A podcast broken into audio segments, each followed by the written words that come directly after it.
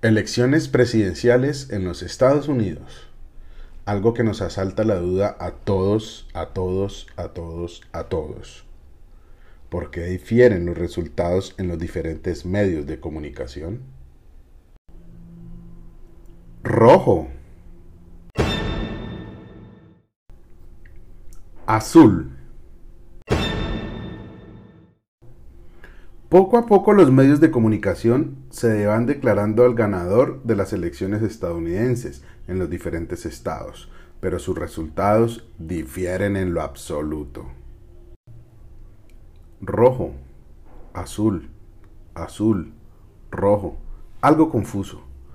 Poco a poco los medios de comunicación declaran individualmente al líder del conteo de votos de las elecciones en los Estados Unidos, pero los resultados difieren Justo un medio conservador ve a Trump rezagado y uno liberal ve a Biden triunfador. Los medios de comunicación tienen diferentes bases de datos. Cada uno realiza sus propias encuestas en los colegios electorales. Recoge los resultados que ya se han recibido de forma independiente y luego tienen diferentes métodos para calcular las llamadas proyecciones a partir de esos datos. De estas proyecciones se pueden deducir si el candidato que va a la saga todavía podría ganar una mayoría de votos aún por contar. El truco es predecir correctamente cómo se distribuirán los votos no contados entre los candidatos. Por ejemplo, se observa cómo emitieron los votos en las pasadas elecciones en la misma zona y cómo está compuesta la población allí. ¿Cómo exactamente? Ese es un secreto de los respectivos institutos, las principales cadenas de televisión, CNN, NBC, ABC y CBS, confían en las cifras de National Election Poll, que están respaldando por las empresas de encuestas de opinión Fox News, pero también el New York Times y otros utilizan las cifras de AP, la llamada CAL, es decir, la decisión de si una disputa electoral se ha ganado o no. Lo tomaron de algunos medios de comunicación en base a cifras, como lo hizo Fox News en el caso de Arizona. Un ejemplo de cómo los resultados difieren en los diferentes medios de comunicación.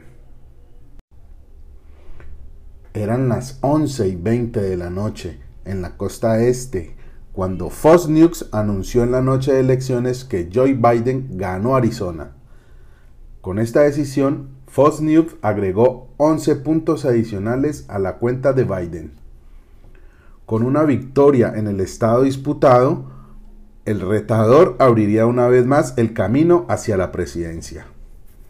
Una amarga decepción para Trump y sus partidarios, quienes según el New York Times acaban de celebrar la victoria en Florida. Se dice que el presidente estaba furioso con su actual red de confianza. Fox News incluso afirma que Trump le gritó al fundador de Fox, Rupert Murdoch, por teléfono. Después de todo, Fox News fue inicialmente la única gran empresa de medios que consideró que la elección en Arizona estaba decidida. A las 2.50 de la mañana del miércoles, la agencia de noticias AP siguió el ejemplo y con ellos el New York Times, DW y otros medios. Sin embargo, muchos medios de comunicación, incluyendo la CNN, aún no creen que la carrera en Arizona haya terminado. Los ratings de los medios periodísticos también difieren en la tocante por otros estados. Por ejemplo, la CNN actual le da a Biden 253 votos electorales, mientras que Fox le da 264 de los 270 votantes necesarios para ganar la carrera por la presidencia. La democracia necesita medios de comunicación que no sean excluyentes, para así poder construirse en vehículos universales de información así como en su papel contralores políticos. Todo ello dentro de un ejercicio de una efectiva libertad de expresión. Pero en los Estados Unidos los medios de comunicación toman partido en las elecciones. En el plano general, también resulta interesante destacar cómo los medios han ido adquiriendo con el paso del tiempo un importante papel para determinar agendas políticas, fijando temas de interés público, que obligan a los partidos y candidatos a seguir esas agendas, muchas veces en contradicción a sus propios intereses. De ahí que el rol de los medios de comunicación ha pasado a ser en la práctica como un poder real dentro de cualquier proceso electoral. Las encuestas electorales también forman parte de esta campaña en los Estados Unidos. Algunos medios de comunicación elaboran encuestas electorales que resultan importantes en cualquier proceso electoral, ya que tienden a conducir a la opinión pública hacia algunas candidaturas o partidos políticos en el caso de los Estados Unidos, al azul o al rojo. Los nuevos medios tecnológicos de comunicación aportaron mucho en esta campaña electoral.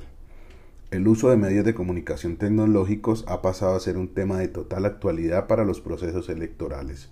El crecimiento de Internet ha sido de tal manera importante en los últimos años, que en materia electoral desempeña un papel relevante en cuanto a materia informativa. ¿Cómo recibieron los medios de comunicación de Estados Unidos el triunfo de Joe Biden? Tanto los que apoyaron al demócrata como los defensores más acérrimos de Donald Trump tuvieron palabras fuertes en la cobertura, pero el tono general fue de celebración de un proceso electoral que evitó el descarrilamiento y de la esperanza que siempre trae un nuevo comienzo. Para quienes viven en ciudades grandes de los Estados Unidos, el momento que anunció que Pensilvania era azul entró por las ventanas, bocinas, aplausos, gritos, y en las redes sociales el paisaje ofrecía variaciones de lo mismo. Los fieles a Donald Trump se burlaban que, tras cuatro años de hablar de injerencia en las elecciones con sus opositores, ahora aceptaran sin más los resultados.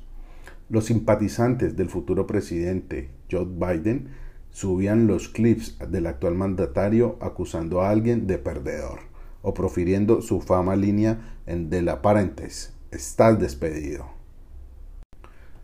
Los periódicos y los canales de televisión no se elevaron muy por encima de este tono para celebrar la fórmula de Biden y Kamala, quien será la primera mujer que llegue tan alto en la política de los Estados Unidos. Es verdad que pocos se animaron a las estridencias del conservador Washington Exheimer, cuyo columnista Eddie Scarry tituló su análisis Felicitaciones a los medios por su campaña por Biden y Harris. Pero en general, medios históricamente respetados por su seriedad, como The New York Times o The Washington Post, fuertes opositores al presidente en el cargo, eligieron verbos que subrayan su fracaso. Biden vence a Trump y Biden derrota a Trump respectivamente. Curiosamente, los archienemigos retóricos Fox News y CNN eligieron las mismas exactas palabras. Gana Biden. CNN se preguntaba qué sucedería si Trump se negaba a reconocer el triunfo de su adversario. Fox pareciera contarle al multiplicar un tuit de Trump en el que decía que Biden se apresuraba a presentarse falsamente como ganador y prometía continuar con la contienda legal. Las redes sociales también estaban calientes. Por ejemplo, el titular Donald Trump tuitea, gané yo y se va a jugar golf, que podría haber salido de un medio opositor, sin cambiarle una sola letra o el fronterizo como el delirante Tailandia. Una suricata evidente predice la victoria electoral de Joe Biden, con una foto del animalito, como el dicho, con amigos así, ¿quién necesita enemigos? Luego de meses de contenido explosivo como la revelación de las declaraciones de impuestos de Donald Trump, The New York Times ofreció una página principal muy reposada y serena en la que celebró que a pesar de señales que la elección podía descarrilar, en efecto todavía hay vidrierías tapadas con placas de madera por temor a los disturbios, en miles de ciudades y suburbios del país su realización fue calma y aún las disputas sobre los votos se han mantenido en términos civilizados. Y para concluir este podcast, se plantean algunas líneas de discusión en torno a la importancia de los medios de comunicación en la consolidación democrática. Se parte del supuesto de que en las sociedades complejas la posibilidad de dar forma a la democracia es la representación por medio de los procesos de elección, y dentro del proceso de elección la información dispone ocupa un papel fundamental, pues a partir de ella los ciudadanos eligen a sus representantes y de ahí los medios de comunicación sean un factor de poder en la definición de los resultados electorales.